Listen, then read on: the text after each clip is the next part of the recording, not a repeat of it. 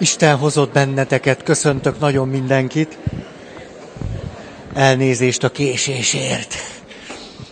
Ah, nekem se esik jól, hát még nektek. Na, akkor rögtön csapjunk is bele. Arról beszélünk, hogy ha valaki képes átadni magát egy csoportnak, és a példáinkat a terápiás csoportban való részvételből hozzuk, és annak a tapasztalatából, és annak a szakirodalmából. Tehát ha át tudjuk adni magunkat egy csoportnak, akkor azután az, hogyan tudja gazdagítani az egyes embert. Erről beszélünk, hogy tárjuk föl, hogy a legegyszerűbb, legjózanabb, leg-leg-leg érdekünk is ahhoz fűződik hosszú távon, hogy képesek legyünk átadni magunkat csoportoknak, intézményeknek, közösségeknek, mert ennek a javai azután visszacsatolnak ránk, tehát, hogy ez megéri nekünk. Most nagyon egyszerűen szólva.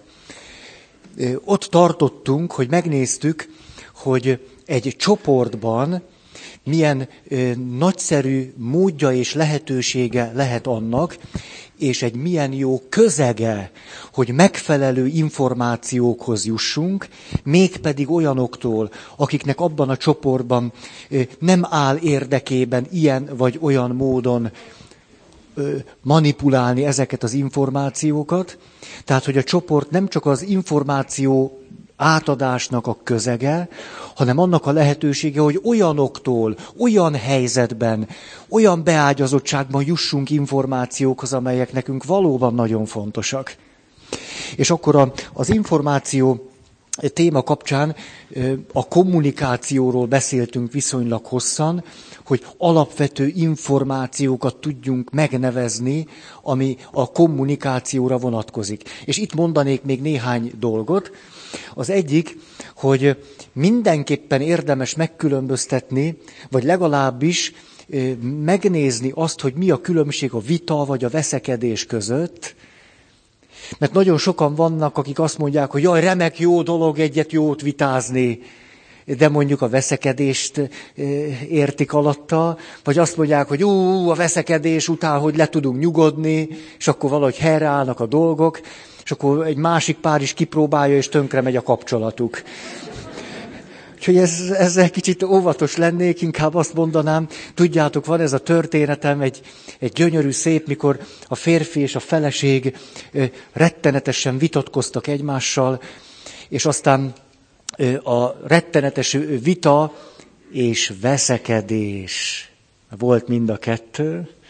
Vita és veszekedés után eljöttek ezzel kapcsolatban beszélgetni és talán vissza tudtok erre emlékezni, az történt, hogy a feleség egy nagyot sóhajtott, és azt mondja, most mondd meg nekem, kérdezte a férjétől, de ott a hármas együttlétünkben, hogy miért van az, hogy amikor én teljesen elvesztem a fejem, és azokat a csúnya dolgokat vagdosom hozzád, nem tárgyakra gondolt, nők sokszor szavakkal is beérik, az is nagyon tud fájni. Fú, átüti az ember szívét.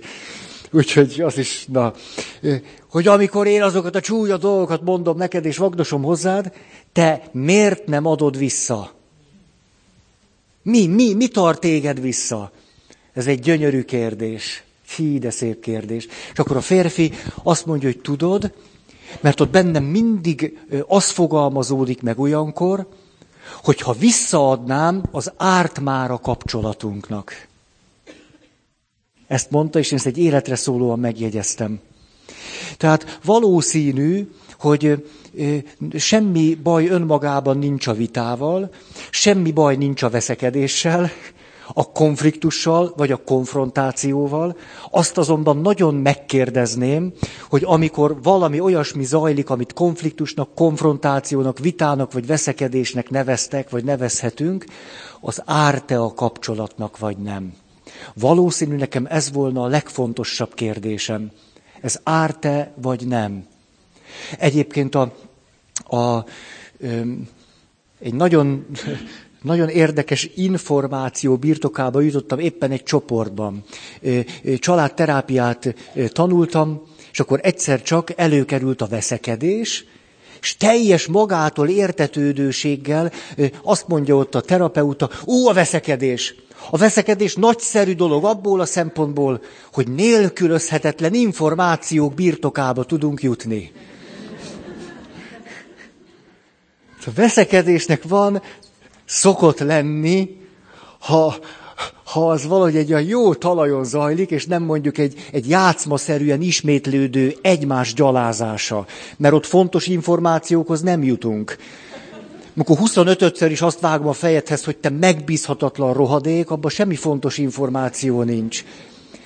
De amikor egyébként próbálunk egy tisztességes kapcsolatban lenni egymással, és egy veszekedés hevében, miközben ennek a kapcsolatnak megvan a biztos alapja, és nem kívánunk benne olyat tenni, ami a magát a kapcsolatot roncsolja. Egyszer csak kibukik a szánkon valami, amivel úgy vagyunk, hogy magam se gondoltam, hogy ezt gondolom, hogy, hogy a nem jóját most kimondtam, pedig azt gondoltam, ezt nem szabad kimondani, mert nagy baj lesz belőle. No, ezek szoktak hihetetlen fontos információkat közölni arról, ami egyébként is van. Legalábbis, mint valami szubjektív realitás. Nem biztos, hogy igazam van, nem is ez a kérdés, de ezt gondolom. De sose felejtem el, ugye próbáltam nagyon kedves lenni életem első, második szerelmével, Hát, hogy ne tudjátok beazonosítani, hogy melyik, azért, azért, tehát itt próbálom őrizni az anonimitást, van magamét is, és a, kicsit nehezen megy. És a, de emlékszem, hogy hát persze, hogy egy, egy ilyen idealizált képpel, jó, hogy szeretni, meg kedvesnek lenni, meg minden, most lett melegem. Neki lett kőve. Az ötödik percben a szerelem témáján vagyunk. Nagyon durva. Na és akkor nem felejtem azt el, ugye nem nagyon veszekedtünk. Hát miért, miért is veszekedtünk volna? Ugye úgy voltak a dolgok, hogy én akartam. És a... Nem. Képzeljétek el, hogy nem. Nem. Kifejezetten jó fej voltam. Tessék. Minden viccnek a fele igaz. Jaj, de jól esett ezt mondani. Ugye, jól esett, jól esett. Na, erről eszembe jutott egy történet. Na, ez a, mikor valakinek jól esik egy kicsi, kicsit úgy undizni, ez a, és hogy, hogy hát megengedhetjük, hogy a másik ilyen, hogy is mondjam, ilyen sajátos pillanatnyi jó érzésekhez jusson. De, de annál is inkább te egy életművésznek tűnsz, hogy ezt evés közben mondtad. Tehát, tehát, látjátok, így, így kell élvezni az életet. Tehát eszem is, undizok is, meleg is van, mások is vannak, szóval ez... Jaj, hát tudjátok, azt jutott eszembe, tudom, hogy mondtam, de egy, egy jó történetet érdemes azoknak elmondani, akik még nem hallották. Akik meg hallották, hát rajta vesztettetek. Ezt most akkor... sose felejtem el, volt nyugdíjas nap. Tudjátok, hogy van ilyen? Idősek napja, nyugdíjasok napja. Ó, hát valaki már, hogy mondjam, alanyi jogon ismeri ezt. És a, ilyenkor meg szoktak hívni a nyögdíjas házba. És a nyögdíjas házban ugye előkelő helyet kell ott elfoglalnom a nem tudom milyen illusztris vendégek között, és megnézni a nagyon nívós műsort. Valakinek sajátos, hogy mondjam, képzetei támadtak erről. Néhány évvel ezelőtt egy színész pár volt az, akit meghívtak, és ez a, a színművész pár mindenféléket csinált. Tehát ott énekeltek, táncoltak, sanzonok, kis jelenet, vers, és a többi. Nagyon kifejezetten érdekes volt, és volt egy olyan, volt egy olyan jelenet, amikor a, az ének tánccal kombinálva egy nagyon sajátos mozgásban csúcsosodott ki, amikor is a szerelmes nóta közben a férfi fölkapta az asszonyt. Ez volt a jelenet, nagyon szép. És ugye mi történt? Ugye ült ott egy csomó idős hölgy, meg néhány idős úr, mint ahogy a nyögdíjes házakban ez szokott lenni. És az történt, hogy ahogy a színész az a lendülettel fogta és fölkapta az asszonyt, úgy kapta meg, hogy a szoknyáját így pont maga alá gyűrte, és a teljes belátás tárulkozott, ugye, éppen a fiatal asszonynal szemben lévő idős bácsi szemei elé. Én sajnos rossz helyen ültem, és a... Én csak a szép combokat láttam, hogy ez olyan, mint amikor a családfő, ugye, a csirkét ugye metélik, és akkor kinek ez, kinek az jut. És a... De minden esetre hát nagyon látványos volt, hogy valami olyasmi történik, ami nem volt kigondolva, hogy ez történjen, és mint például itt is. Ugye, és akkor az történt, hogy mindenki tudta, hogy az történt, hogy, és lement a szám, az ének, meg minden, és utána ilyen hihetetlen tartással a színésznő oda lépett az idős úr elé. Csak következő történt, mondom, mondom, hát ott voltam, csak rossz helyen. És a, hogy oda lépett az idős úr elé, és azt mondja, hogy tett, hogy, hogy, hogy, hogy hívja, nem. Hogy szólíthatom? Erre azt mondja, Pista bácsi vagyok. Pista bácsi, az előző néhány pillanatot szeretettel magának ajánlom.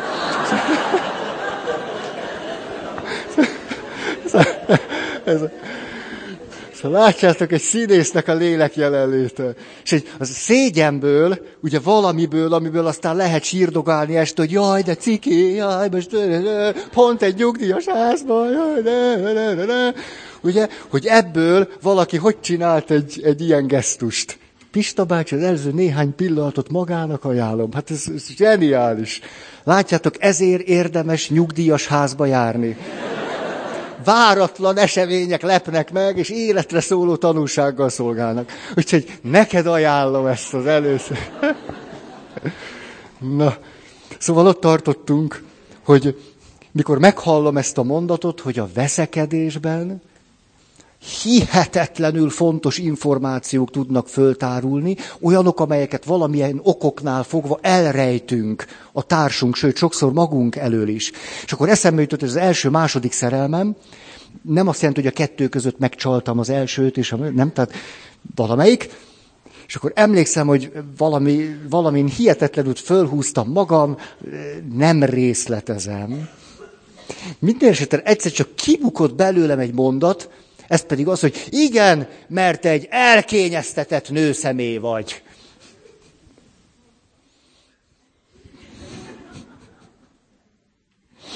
Tulajdonképpen ez tipikus példája volt annak, amit az előbb mondtam, magam se gondoltam, hogy én ezt gondolom.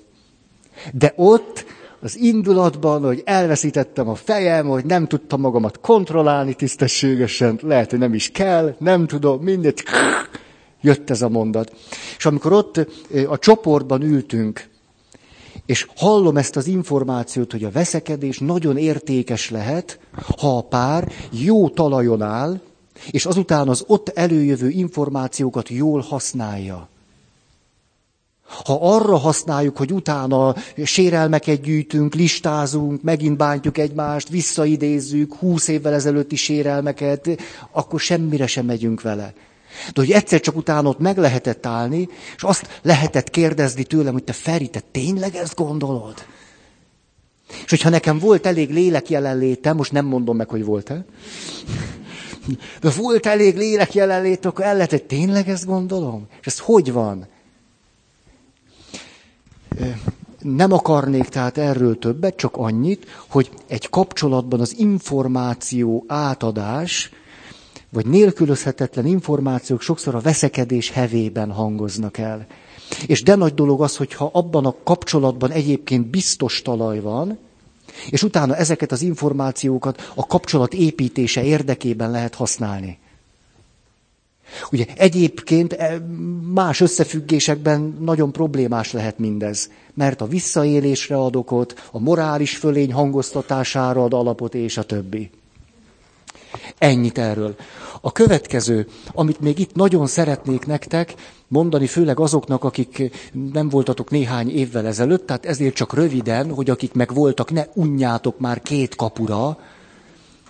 Tényleg, Megnyerték az EB-t a spanyolok? Igen? Megnyerték. Mennyi lett? Nem tudod. Négy-kettő. Ú, a portugálokat verték meg négy-kettőre. Hát igen, nagyon jól játszottak. Na, tehát... Ö, nem néztétek, pedig sí, hát ez... Nem, nem. Sport.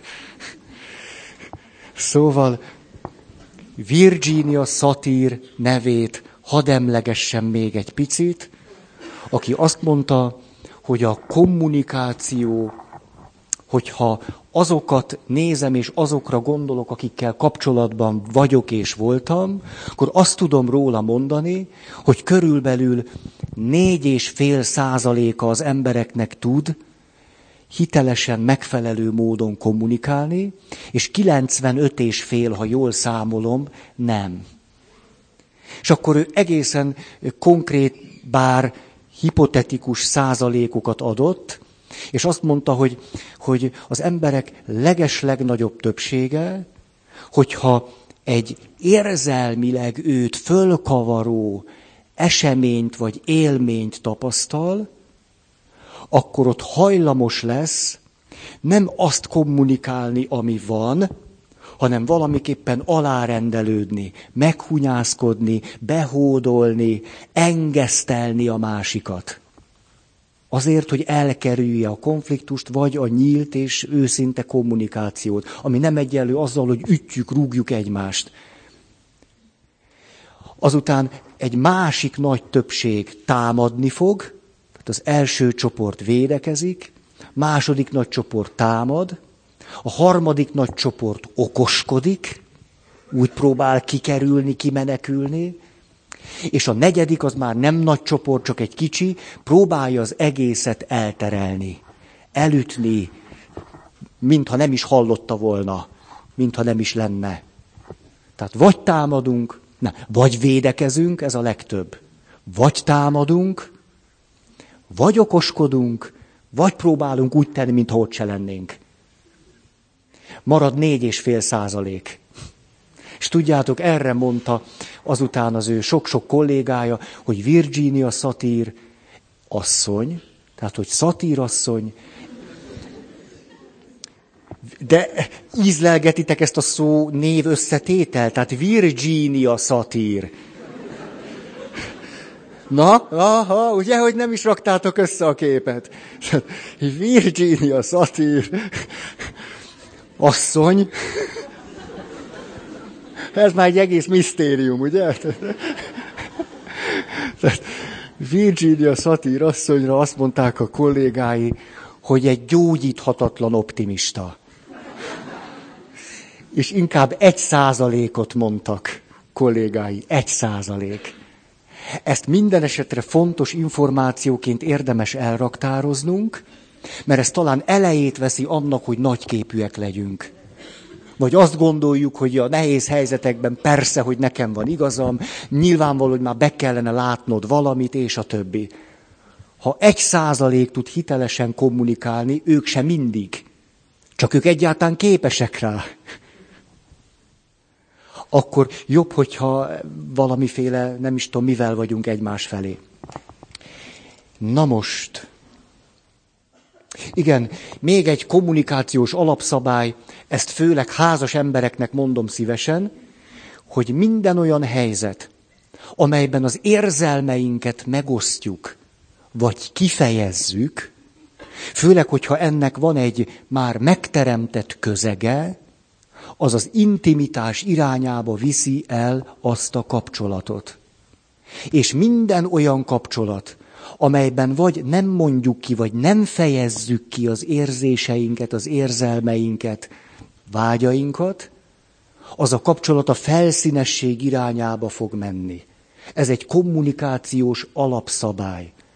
Ezért aztán, hogyha egy férfi éppen már évek óta nem fejezi ki az érzéseit, az érzelmeit, az igényeit, a szükségleteit a felesége felé, már évek óta. De van egy őt végtelenül megértő titkárnője. Aki felé, mikor már úgy lejár a munkaidő, valahogy kezd kialakulni az, hogy úgy el tudja mondani, hogy hát igen, nehéz. Ebben a pillanatban, hogy elkezdi mondani, hogy így nehéz, meg úgy nehéz, elkezdi kifejezni az érzéseit és az érzelmeit, azokat ott abban a viszonyban megélni, roppant síkos jégre léptek.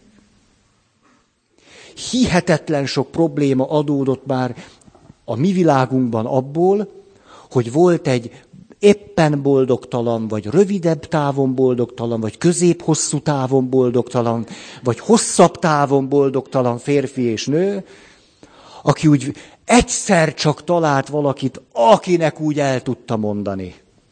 Ajjajjajjaj. Ez nagyszerű dolog, hogy találunk olyan valakit, aki felé az érzéseinket, az érzelmeinket, a vágyainkat képesek vagyunk képviselni. Nagyszerű dolog. De kommunikációs ökölszabály, hogy annál inkább résen kell lennünk, mert tudhatjuk, ez a kapcsolat már is az intimitás irányába indult el. Pedig látszólag csak elmondtam, hogy mi fáj. Pedig csak úgy kibukott belőlem. Pedig csak azt gondoltam, de jó, hogy egy kicsit panaszkodhatok. Tik, tik, tik, tik, tik, tik. Ne áltassuk magunkat. És nyilván fordítva is mondhatjuk, hogy így, kedvesem, úgy drágám, a férjem, a feleségem, ha nem történik meg a kommunikációja az érzéseknek, érzelmeknek, annak a kifejezése, a másikkal való kapcsolatban való megélése, az a kapcsolat megy a fölszínesség irányába. És kész. Ezen lehet, hogy mér, meg siránkozni, attól még így működik. Ezt szerintem nagyon érdemes tudni. Ezért aztán például mondok egy klasszikus csapdát.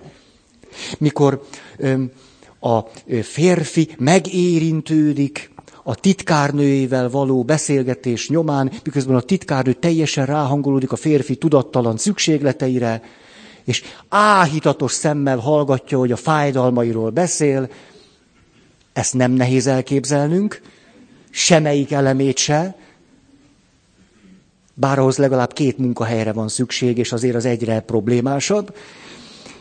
Tehát ezt nem nehéz elképzelni. Mondom a következő lépést, a klasszikus oktalanság lépése. Ez pedig az, hogy mind a ketten hazamennek, és a, a nő, aki természetesen, mert hogy tantörténetről van szó, még fiatal, de azért már partiképes, de azért már, már, már, már, ugye nem folytatom a sort, és akkor ő ül, nagyon köszönöm. Te közben zenét hallgatsz, vagy hogy?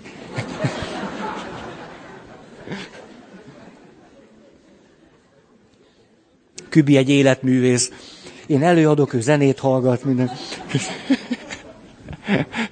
És ott, ott is ezt adják. Ez a... Fantasztikus. Nézzé, ez a technika csodája. Tehát. Szóval, na, tehát akkor a nő ül otthon, nem tudom én, fölveszi a báránybőllel bélelt kis mamuszkáját, az nagyon fontos, finom anyagú pizsamájába öltözik, és kicsit úgy elmereng a jövőn. Hogy is lehetne ez? Miközben a férfi hátat fordít a feleségének az ágyban, és ő is elmereng azon, hogy hogy is lehetne ez. És akkor egyszer csak valahogy kitalálja, hogy hát olyan fontos dolgok történtek itt, most ezt meg kellene beszélni. Hogy mi is történt itt, ezt most meg kellene beszélni. Nagyon fontos lenne tisztázni, hogy mi is történt itt. Drágáim!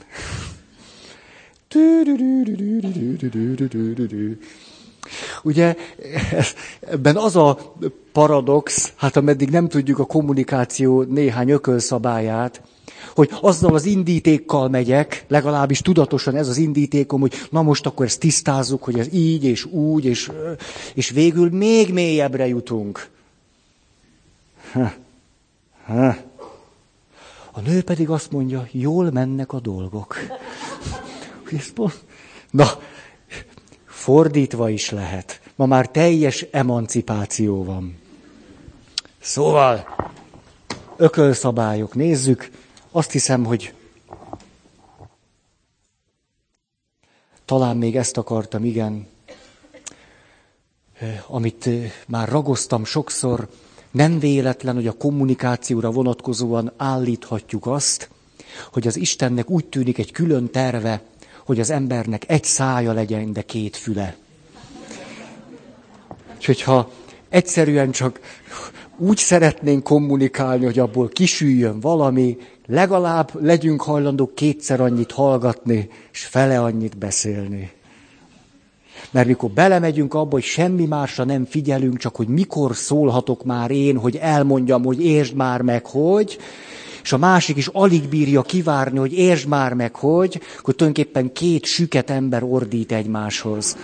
Ez történik. Tehát megint csak egy kommunikációs ökölszabály, sokkal több figyelmet kellene fordítanunk a másik üzenetének a megértésére, mint a sajátunk elmondására. Ugyanis az a, az a zseniális tapasztalat, hogyha sok energiát fektetek abba, hogy megértselek téged, általában már sokkal kevesebbet kell magamról beszélni. Ez egy gyönyörű tapasztalat. Egyszer csak rájövök, hogy tényleg szeretsz, hogy fontosak vagyunk egymásnak, elpárolog a dühöm, már nem is vagyok sértett, már tudom, hogy na jó van, megint mennek a dolgok. Na, na, az imádságnak ebből a szempontból egyébként lehet egy sajátos jelentősége, mert a párkapcsolatban a kommunikáció kiegészülhet egy harmadik féllel. Olyan érdekes, hogy nem egyszer valami haraggal állok neki misézni. Van bennem vagy egy indulat, vagy egy harag, vagy mise előtt éppen fölbosszantott valaki. Hát van ilyen. És mondjuk az a gondolat, hogy na, mise után azért ezt, ezt, ezt, ezt abból elrendezzük. És százból 99-szer, mikor vége van a misének, egyáltalán nem gondolom, hogy bármit el kéne rendezni, mert elrendeződött magától. De ez nyilván attól van, hogy valakire ott figyeltem. És ebben, ebben szép lassan megváltozott minden. Ó, tehát egy száj, két fül. Egyébként Gyökösi Bandi bácsinak volt valami hasonló gondolata, hogy na, ez csak a kezdet. Tehát ez egy irányt mutat. És akkor egy szál négy fül, egy szál nyolc fül, tehát ez a... Tehát nehogy stopperórával házasodjunk. Ez az irány. És végül lehet rengeteget hallgatni, keveset beszélni, és úgyis nagyon jól tudnak menni a dolgok. Oké, okay. következő pont. Még azt hiszem, öt, öt, öt témát szeretnék röviden említeni. A függőségek témája. Tényleg ez, ez szó se lehet róla, hogy én ezt, ezt most meg tudnám oldani, vagy nem tudom, mit tudnék vele tenni, de hát tudjuk, hogy Magyarországon millió számra vagyunk érintettek, hogy valamelyik családtag alkohol beteg, játék szenvedély, törödödödödö, ezt nem is, nem is, nem is, társfüggő, vagy akármicsoda.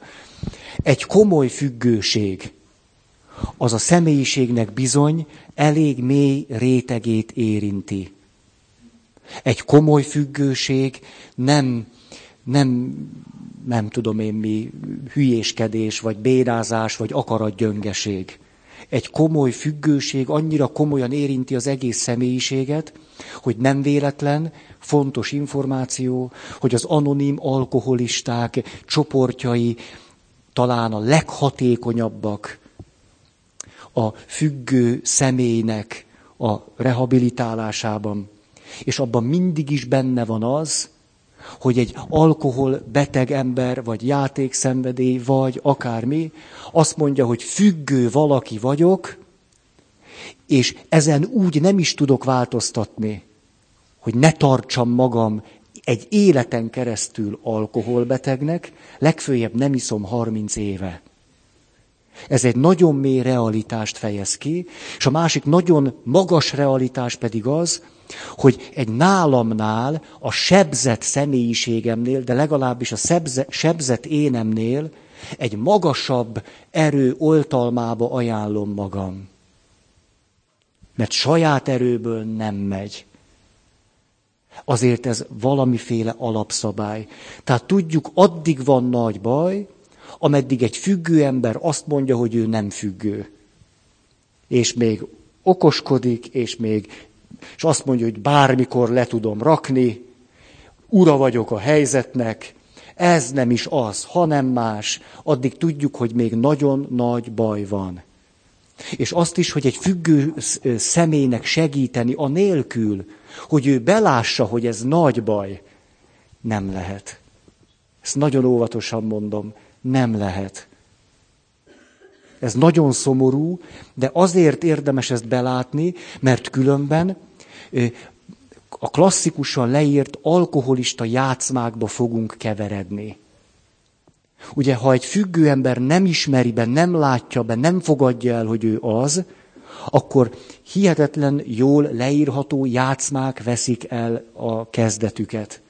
Ez egy értelmetlen mondat volt, de azért értettétek. Milyen nagyszerű az ember, ugye? Hogy értelmetlen mondatot is lehet érteni. Ez azt jelenti, hogy egyszer csak lesz majd egy megmentő, meg lesz áldozat, meg lesz üldöző, meg mindenféle szerepek lesznek, és a helyzet csak egyre rosszabbá válik. Tehát amikor egy komoly függőségről van szó, biztosak lehetünk benne, hogy ott a személyiség mérétegéről is szó van, és komoly segítségre van szükség. Egy kedves ismerősöm mondta, alkoholbeteg volt, már nagyon sok ideje nem iszik, de azért nem mondja, hogy nem alkoholbeteg, csak azt mondja, hogy x éve nem iszom. Ő mondta, hogy számomra például a fordulatot az hozta, hogy egyszer csak hallottam egy mondatot, a mondat így szólt, szabad nem inni.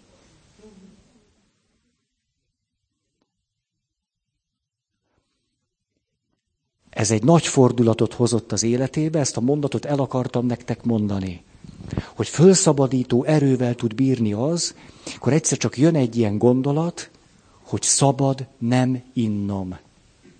És nem pedig az, hogy nem szabadna innom. Addig az, nem szabadna innom, ebből az általában nem szoktunk kijönni. Nem szabadna már most tovább dobni a pénzt a férkalú rablóba. Hát nem szabadna, de már dobom is. De ha megfordítjuk, és azt mondom, hogy szabad nem innom, helyhaj, valami történik.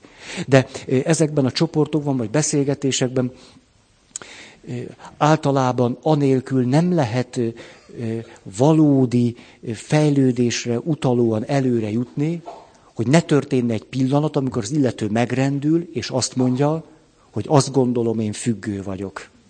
És hogy ez nagy baj ameddig ide nem jut el, nagyon-nagyon nem is tudom.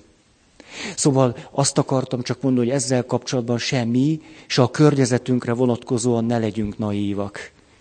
Mert nagyon könnyen mi magunk is egy sajátos függő helyzetbe kerülünk függő emberektől. És csináltok két, három, négy, öt, hat milliós tartozásokat és egyebeket ahogyan próbáltok egy játszmában megmenteni valakit, akinek nagyon megfelel az, hogy téppen megmentitek őt, és már van jelzálog a házatokon. Ó, nem biztos, hogy ez a megoldás.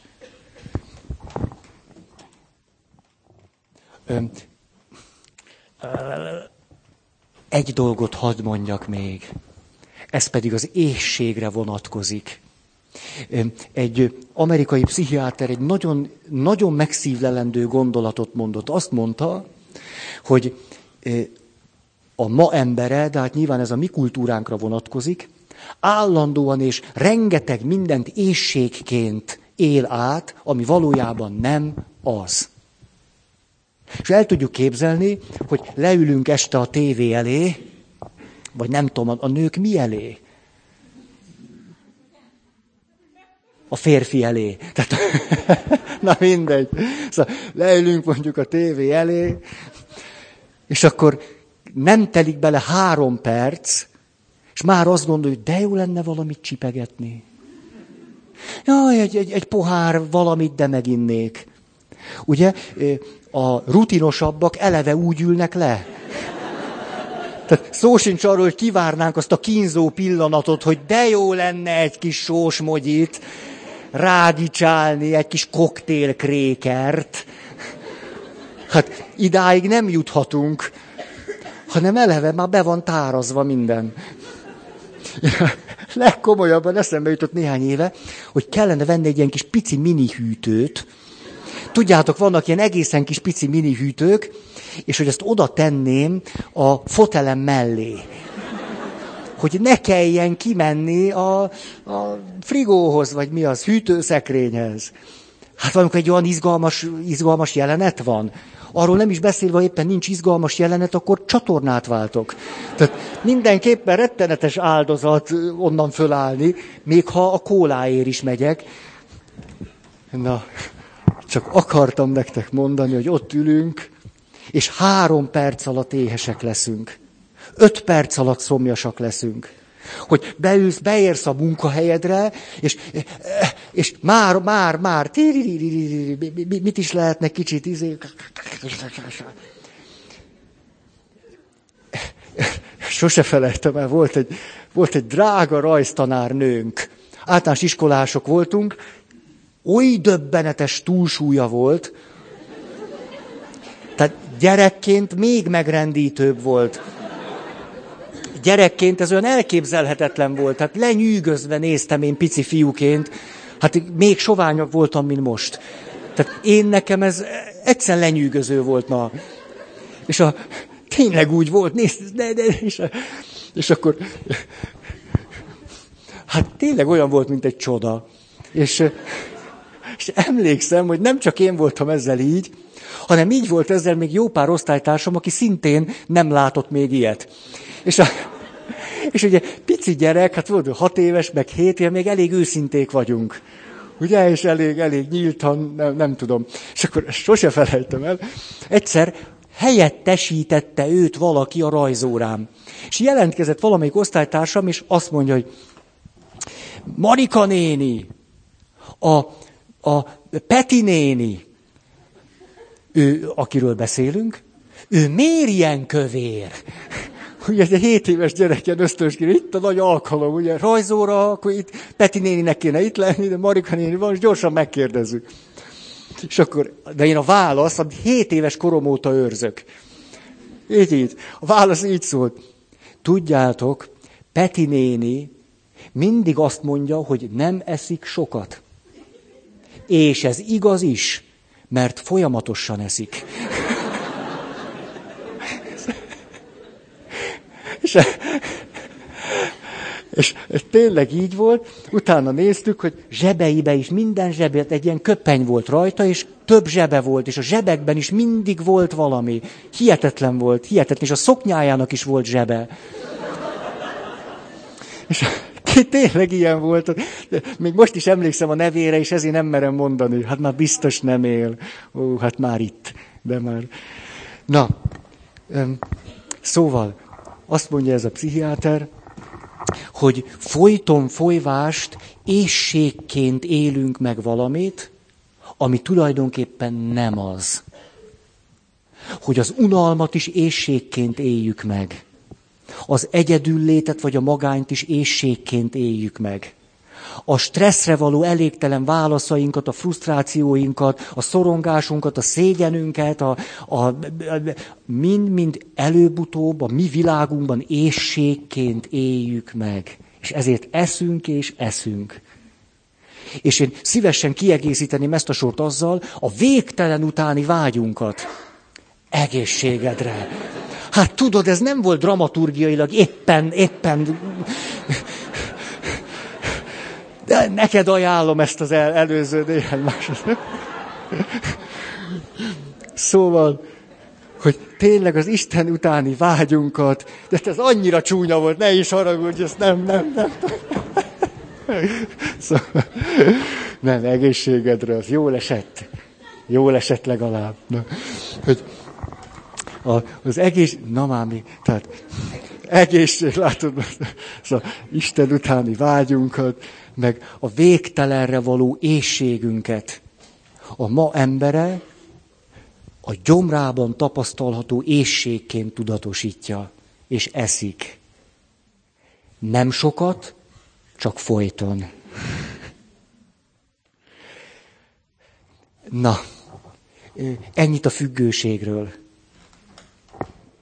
Következő, depresszió. Ú, fontos információk.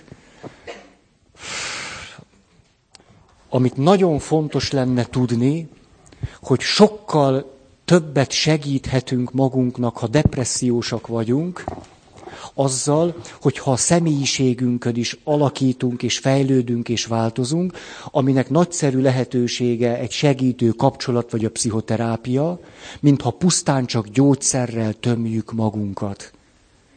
A statisztikák mindig azt mutatják, hogy ahol pszichoterápia is zajlik, messze az a leghatékonyabb. A magam részéről nem vagyok gyógyszer ellenes, mert a kérdést nem látom elég tisztán. Nem értek hozzá. De azt látom, és a statisztikák ebből a szempontból fontosak, ami pedig ezt jelenti, hogy ahol a terápia és a megfelelő gyógyszeres kezelés együtt van, ott a legnagyobb százalékú és tartósabb a gyógyulás.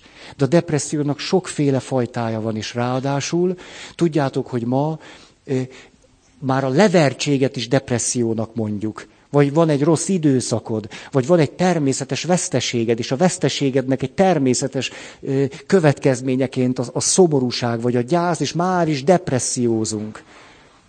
Tehát azért azt biztos lehet mondani, hogy több gyógyszer fogy, mint amennyinek kellene.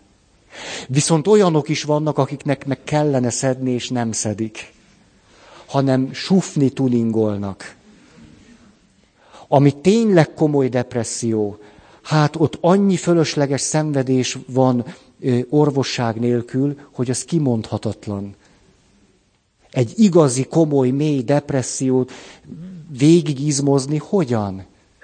Én nem, ennek nem lennék híve, hanem ha lehetséges, el kellene juttatni őt egy rendes pszichiáterhez. A rendes alatt azt értem, akinek lehetőségében áll az, hogy ne csak gyógyszert írjon föl, hanem veled is foglalkozzon. Nem, nem próbáltam árnyalt lenni, lehet, hogy így is túl, túl. Tehát az első gond, na, most nem foglalom össze. Tehát egyrészt legyünk kritikusak azzal, hogy szíre szóra depressziót kiáltunk. Legyünk kritikusak. Na, nem, nem ismétlem el. De láttam embereket, akik évekig úgy szenvedtek, mint az állat. És amikor végre hajlandók voltak segítséget kérni, orvosi, pszichiátriai és ennek kapcsán gyógyszeres segítséget is kaptak, sokkal jobban lettek, ezt, ezt tudom mondani. De ha, na, Szóval a, depressziónak nyilvánvalóan mindig van egy gondolkodás része, egy érzelmi része. Ezért a terápiának nagy, nagy szerepe, lehetőségei vannak. Abban biztos, hogy mit kezdjek azzal, ha elkerülhetetlenül mélyponton vagyok. Lehet, hogy a terápia abban segít, hogy jobban tudok magamhoz nyúlni akkor, amikor egyébként teljesen tehetetlenségben vagyok. Vagy jobban tudom kezelni azt, amikor pörgök, hogyha ez egy ilyen kétpólusú, bipoláris depresszió. Rettenetes, nehéz életút az. Nagyon. Na, Istenem, óv meg a szélsőségektől már ezzel a témával kapcsolatban. Ön, álom. Az álom óriási kincs. Nagyon nagy kincs, az álom nem hülyeség, nem maraság, álom nélkül nem tudunk egészségesek lenni, nincs lelki épség, egészség. Az álom fantasztikus, király út a tudattalanhoz. De az álmos könyvekkel legyetek véghetetlenül kritikusak, légy szíves. Tehát az, hogy valaki kívülről megmondja, hogy az én álmomba minek mi a jelentése, ez megmosolyogtató. Hát megmosolyogtató. Tudjátok, úgy hívják, van álomgazda. Ti mind álomgazdák vagytok. Ez egy fontos információ. És az álom gazda tudja legjobban megmondani, hogy az ő személyes élet történetében ennek annak a dolognak mi a jelentése, és mi a jelentősége.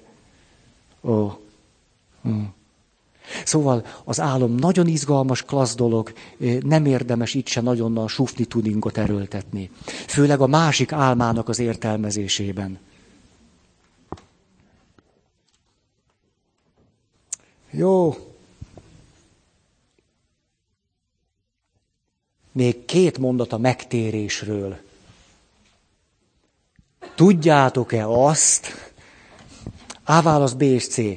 Nem, nem, rendesen mondom.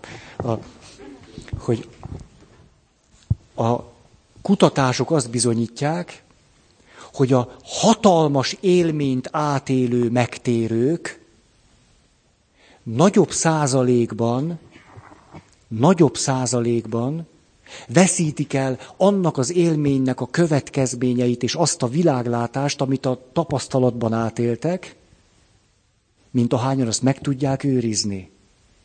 Vagyis a megtérésnek a kulcsa nem önmagában egy hatalmas fölforgató élmény. Mert úgy tűnik, hogy a hatalmas fölforgató élmény az vagy be tud épülni a személyiségbe, vagy valóban gyökeresen alakítja és változtatja, ami után már egy megváltozott személyiség él tovább, vagy pedig elvész. És az esetek többségében a legnagyobb élmény is hajlamosabb elveszni, mint megmaradni. Ezért aztán a kutatások azt bizonyítják,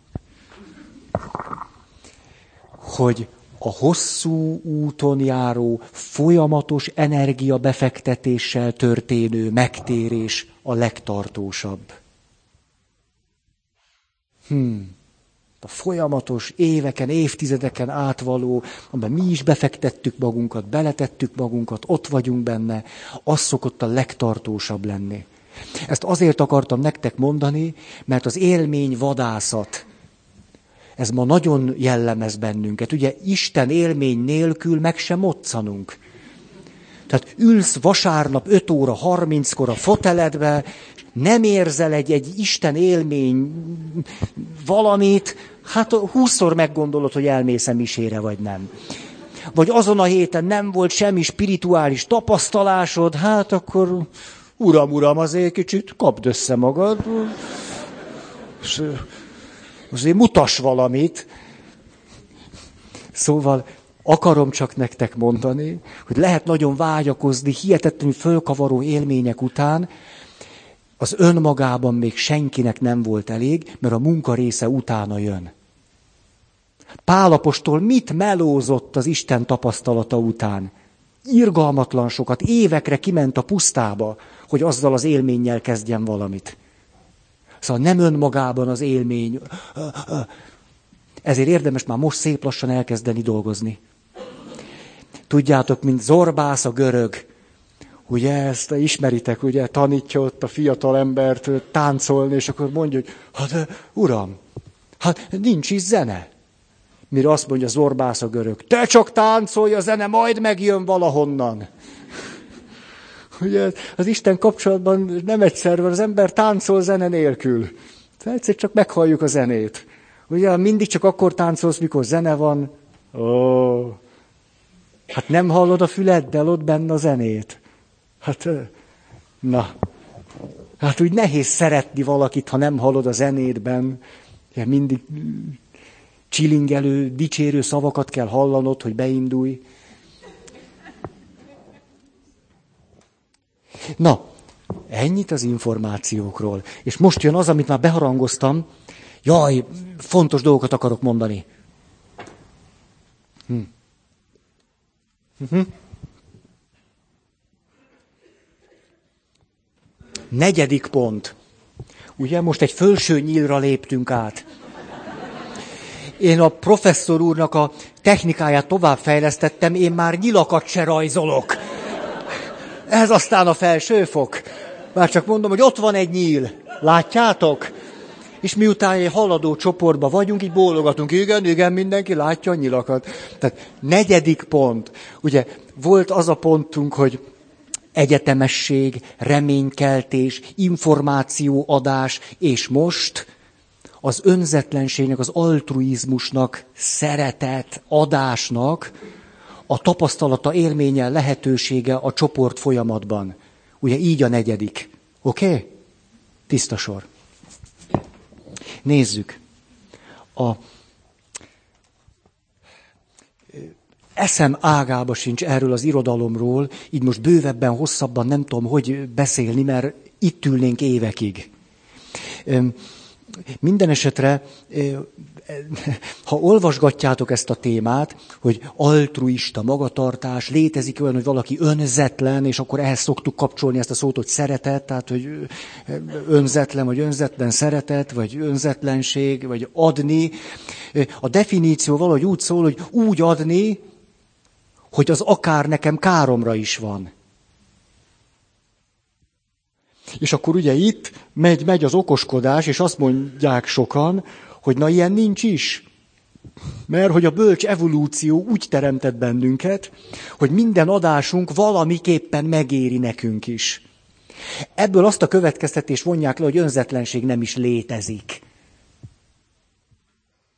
Hát tudjátok, ez, ez egy nagyon sajátos okoskodás,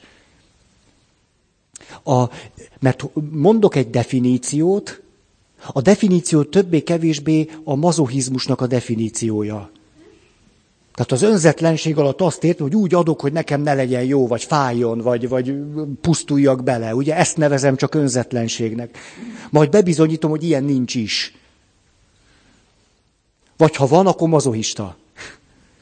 Úgyhogy én elég kritikus vagyok itt egyeseknek a, a gondolataival, de ezt most csak úgy meg akartam említeni. Tehát önzetlenség, adás azon az áron is, hogy nekem az adott esetben káromra van. Vagy pillanatnyi káromra, vagy rövidtávú káromra, vagy akár, akár, akár. És ezt a témát ugye szoktuk kötni a szeretet témájához nem egyszer. Na, öm,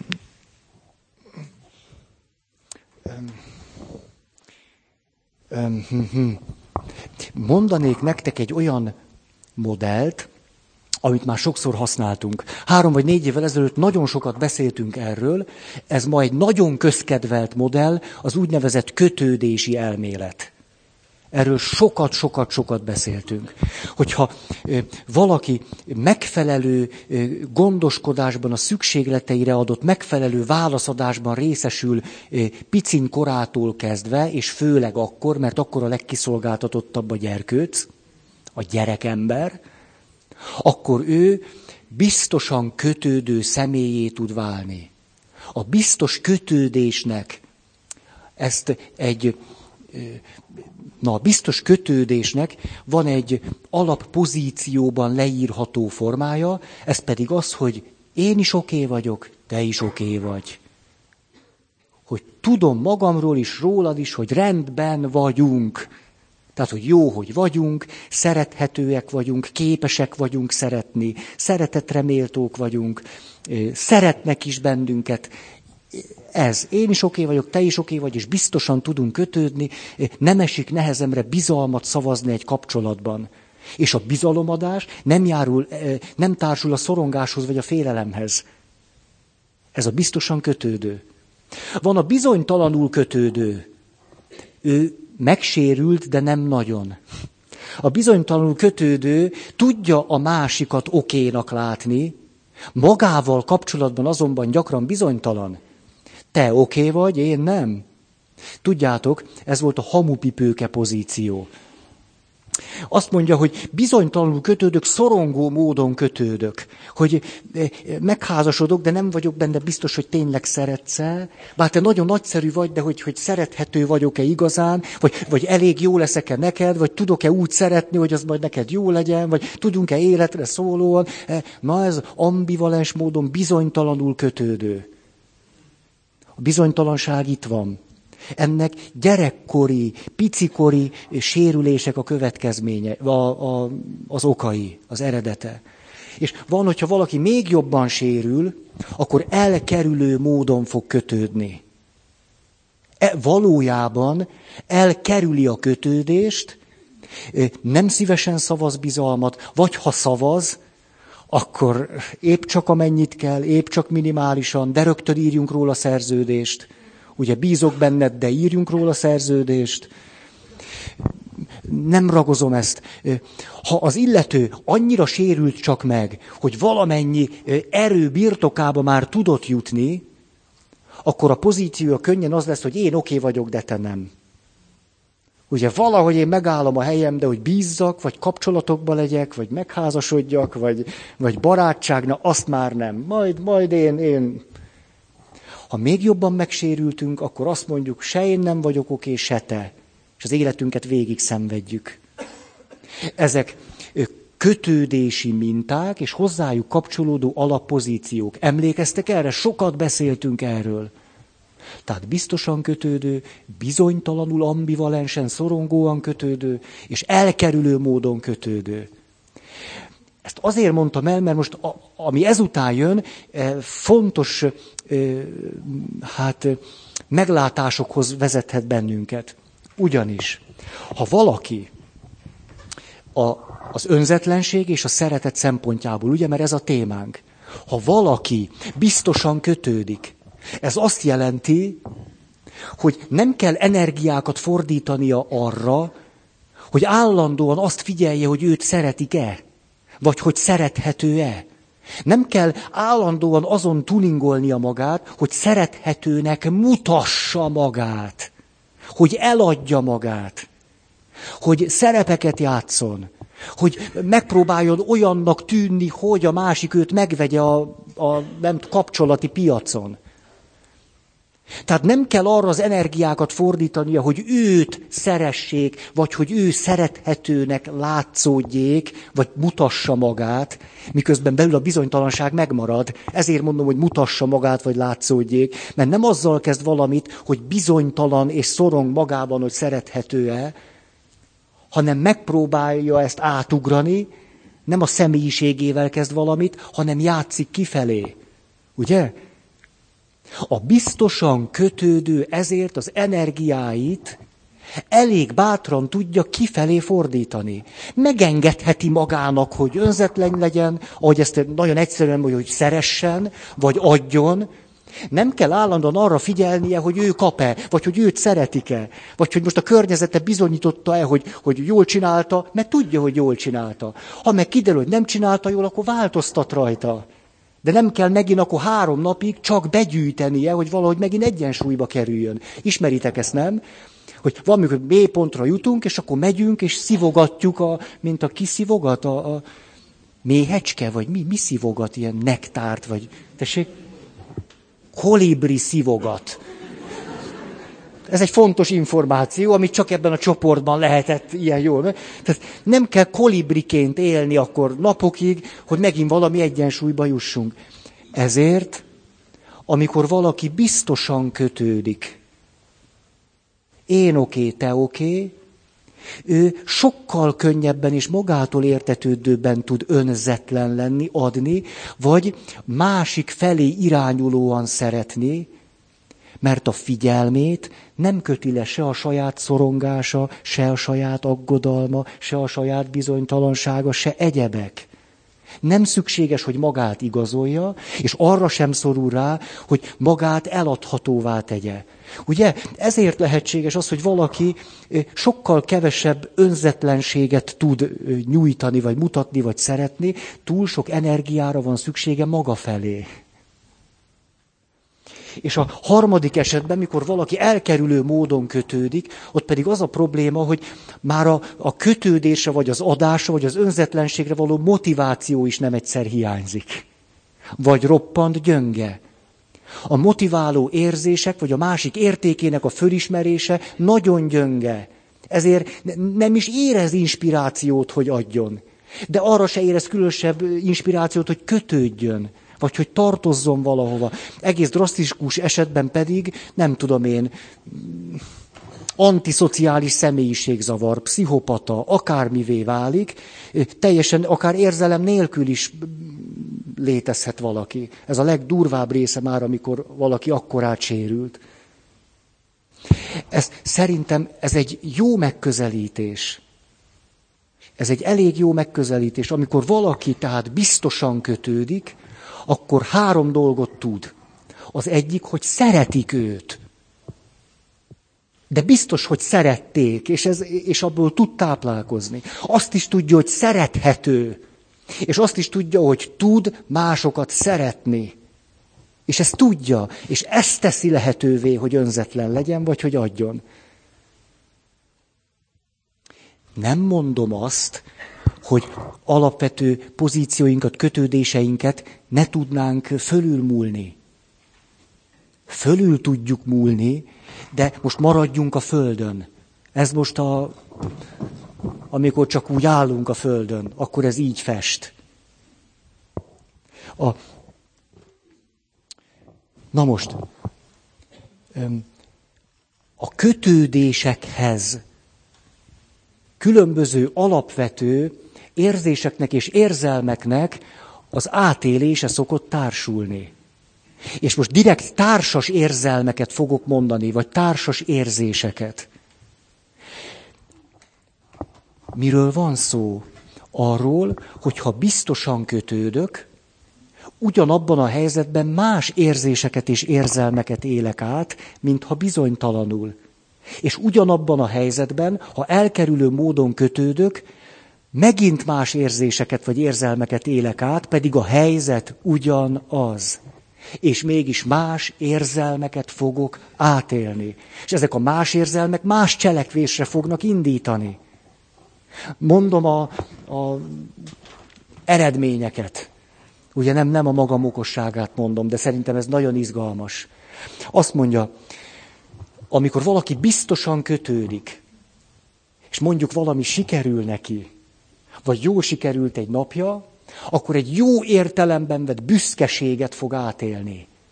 Jó értelemben, most nem a, a keresztény szóhasználat, vagy kultúrkeresztény, mert hogy jaj, büszkeség az valami bűn, vagy... Szóval egy ilyen jó érzés, hogy na, na, jó, ez oké okay vagyok, hát ez, ezt nevezzük most büszkeségnek.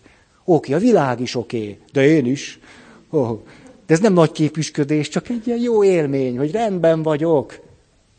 Mi történik akkor, hogyha ugyanígy egy jó napja van valakinek, aki azonban nem biztosan kötődő, hanem ambivalens módon, szorongóan kötődő, vagy egy helyzetben átéli a kompetenciáját. Ő nem büszke lesz magára, hanem arrogáns lesz. Nagyon könnyen nem büszke, hanem arrogáns lesz. Rögtön társul hozzá valami, valami, na csak érek én is valamit? Na ugye, hogy tudok én is erős lenni? Va, ugyanaz a helyzet. Az, ha valaki egy, egy jó érzéssel él át valamit, a saját erejét, vagy egy napot, vagy a tetteit, az a kapcsolatokat egyáltalán nem rontja. Na de amikor valaki ugyanilyen élmények birtokában inkább arrogánsá válik, az viszont a kapcsolatok ellen fog hatni, pedig a helyzet ugyanaz. A következő, amikor valami rosszat teszek, és biztos módon kötődök, akkor egy normális érzést élek át, nem érzés, érzelem, ez pedig a bűntudat. Ez teljesen no, rosszul csináltam, bűntudatom van, nagyon egészséges. És ugye a bűntudat mindig indít arra, hogy azt mondjam, hogy bocsáss meg. Nagyon normális, és ezért a kapcsolat építését szolgálja. Ugyanúgy, mint hogyha valaki jól van, szívesen kerül egy másik emberrel kapcsolatba, és ad ebből. Nem, hát ha boldogok vagyunk, akkor puszigatjuk egymás szíre szóra. Nem így van, tehát teljesen látjuk. Tudja, amikor valaki boldog, eh, mindig egy kis realitásvesztésben van. Igen, igen, igen. Eh, tudjátok, hogy melyik lelki állapot a legreálisabb? Egy finom szomorúság. A kutatások szerint azt teszi az embert legreálisabbá. Mikor valaki nagyon boldog, nem reális, de tud sok puszit adni. Tehát azért az értelme annak is megvan. Na, látjuk, hogy, hogy amikor boldog vagyok, ez nagyon tudja építeni, akkor egy boldog ember mellett ez jól szoktuk érezni magunkat. Ha egy kicsit normálisak vagyunk, és nem vagyunk nagyon sérültek. Ugye, mert akkor azt mondjuk, hogy a rohadék boldog, én meg nem. Hát tehát, ha nagyon sérültek vagyunk, akkor a másik boldogsága tör, döfés a mi szívünkben.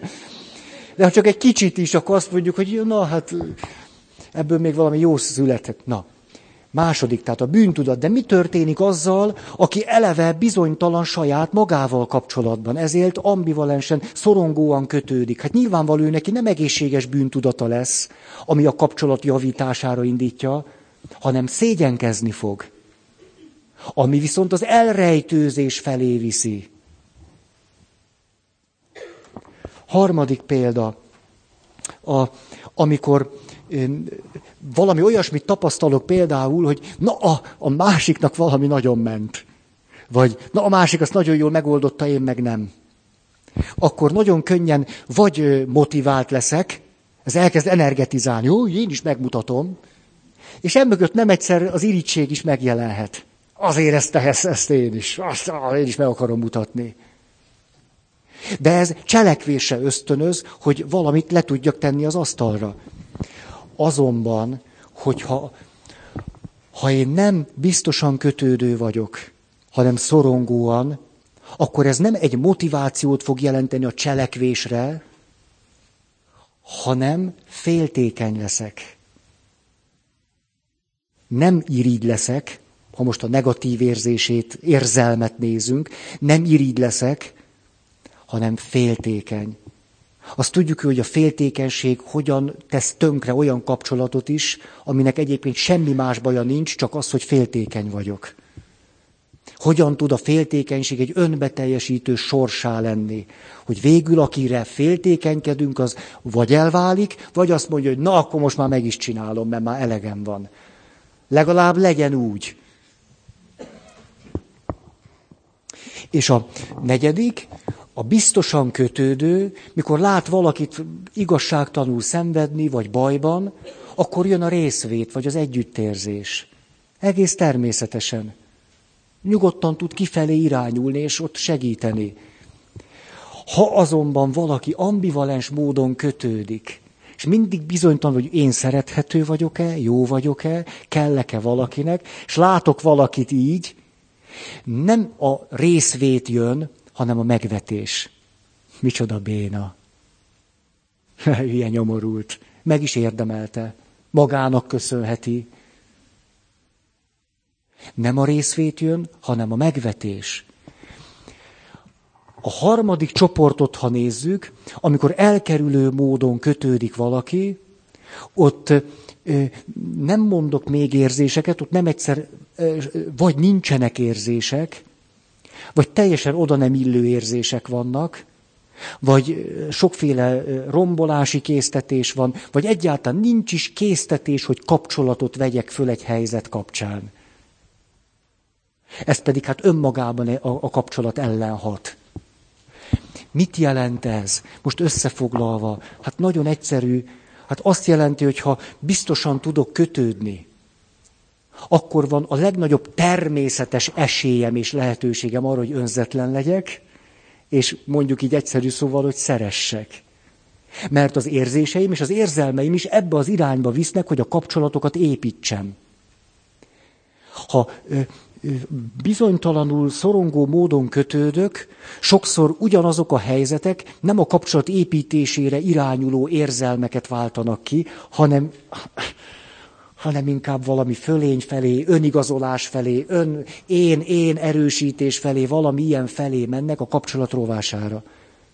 Ha elkerülő módon kötődök, a sokszor teljességgel egy kapcsolat fölvétel ellen hat, vagy pedig kifejezetten rombolóan hat.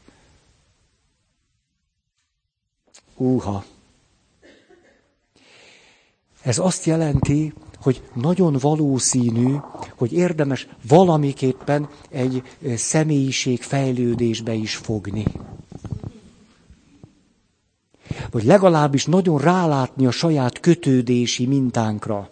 Látni azt, hogy hát ez történik, ez történik, ennek nem volna törvényszerűen következménye, hogy így történjen. Tudjátok, ezt gyakran mondom, hogy nézem, hogy hú, el, elfecsegtem az időt. Hű, ha még el se kezdtem az előadást, még csak itt még csak itt dumálok. Tudjátok, tehát akkor ez jó végszó lesz nektek, nekem nem annyira, a, hogy nem egyszer mondtam nektek, hogy én minden vagyok, csak biztosan kötődő nem. Egyáltalán nem kötődök biztosan, és vannak olyan helyzetek, amikor örülök, ha legalább ambivalens módon tudok kötődni. Bizony. Ennek a történetét már régen elmondtam nektek a csecsemőkor, stb. inkubátor, sok hét, dödödöm, dödödöm, ezt nem folytatom. Ezért én nekem könnyebb mai római katolikus papi életet élni, mint sokan másoknak. Mert mikor innen elmegyek, én nem arra vágyok, hogy valaki szeretgessen, hanem hagyd legyek végre egyedül. Ezt azért mondom nektek, hogy nagyon, én nagyon remélem, hogy igazán értékes, értelmes, mások javára való életet lehet élni, sérült emberként is, olyan emberként is, aki a sérültségéből annyira gyógyult, hogy tud vele mit kezdeni, vagy meg lehet tanulni vele mit kezdeni. Ó, és tudunk adni, meg jót tenni. Most nagyon, ó, de hova, miket mondok már ilyen általános iskolás izére érkeztem el. A, ez csak, hogy is mondjam, bátorítástokra mondom, meg hogy, hogy, hogy nehogy azért, mert most leírtuk azt, hogy mi hogy van, az most 300 embert agyon nyomjon, hogy jaj, hát akkor, akkor, ha, hogy is? Nincs reménytelen helyzet. Nincs. Reménytelen ember sincs. Néha tudunk reményvesztettek lenni, de abból ki lehet gyógyulni. Na, jó van, jó van. És különben is ö, farsang lesz. Ha! Úgyhogy át is adnám a szót akkor a hirdetőknek.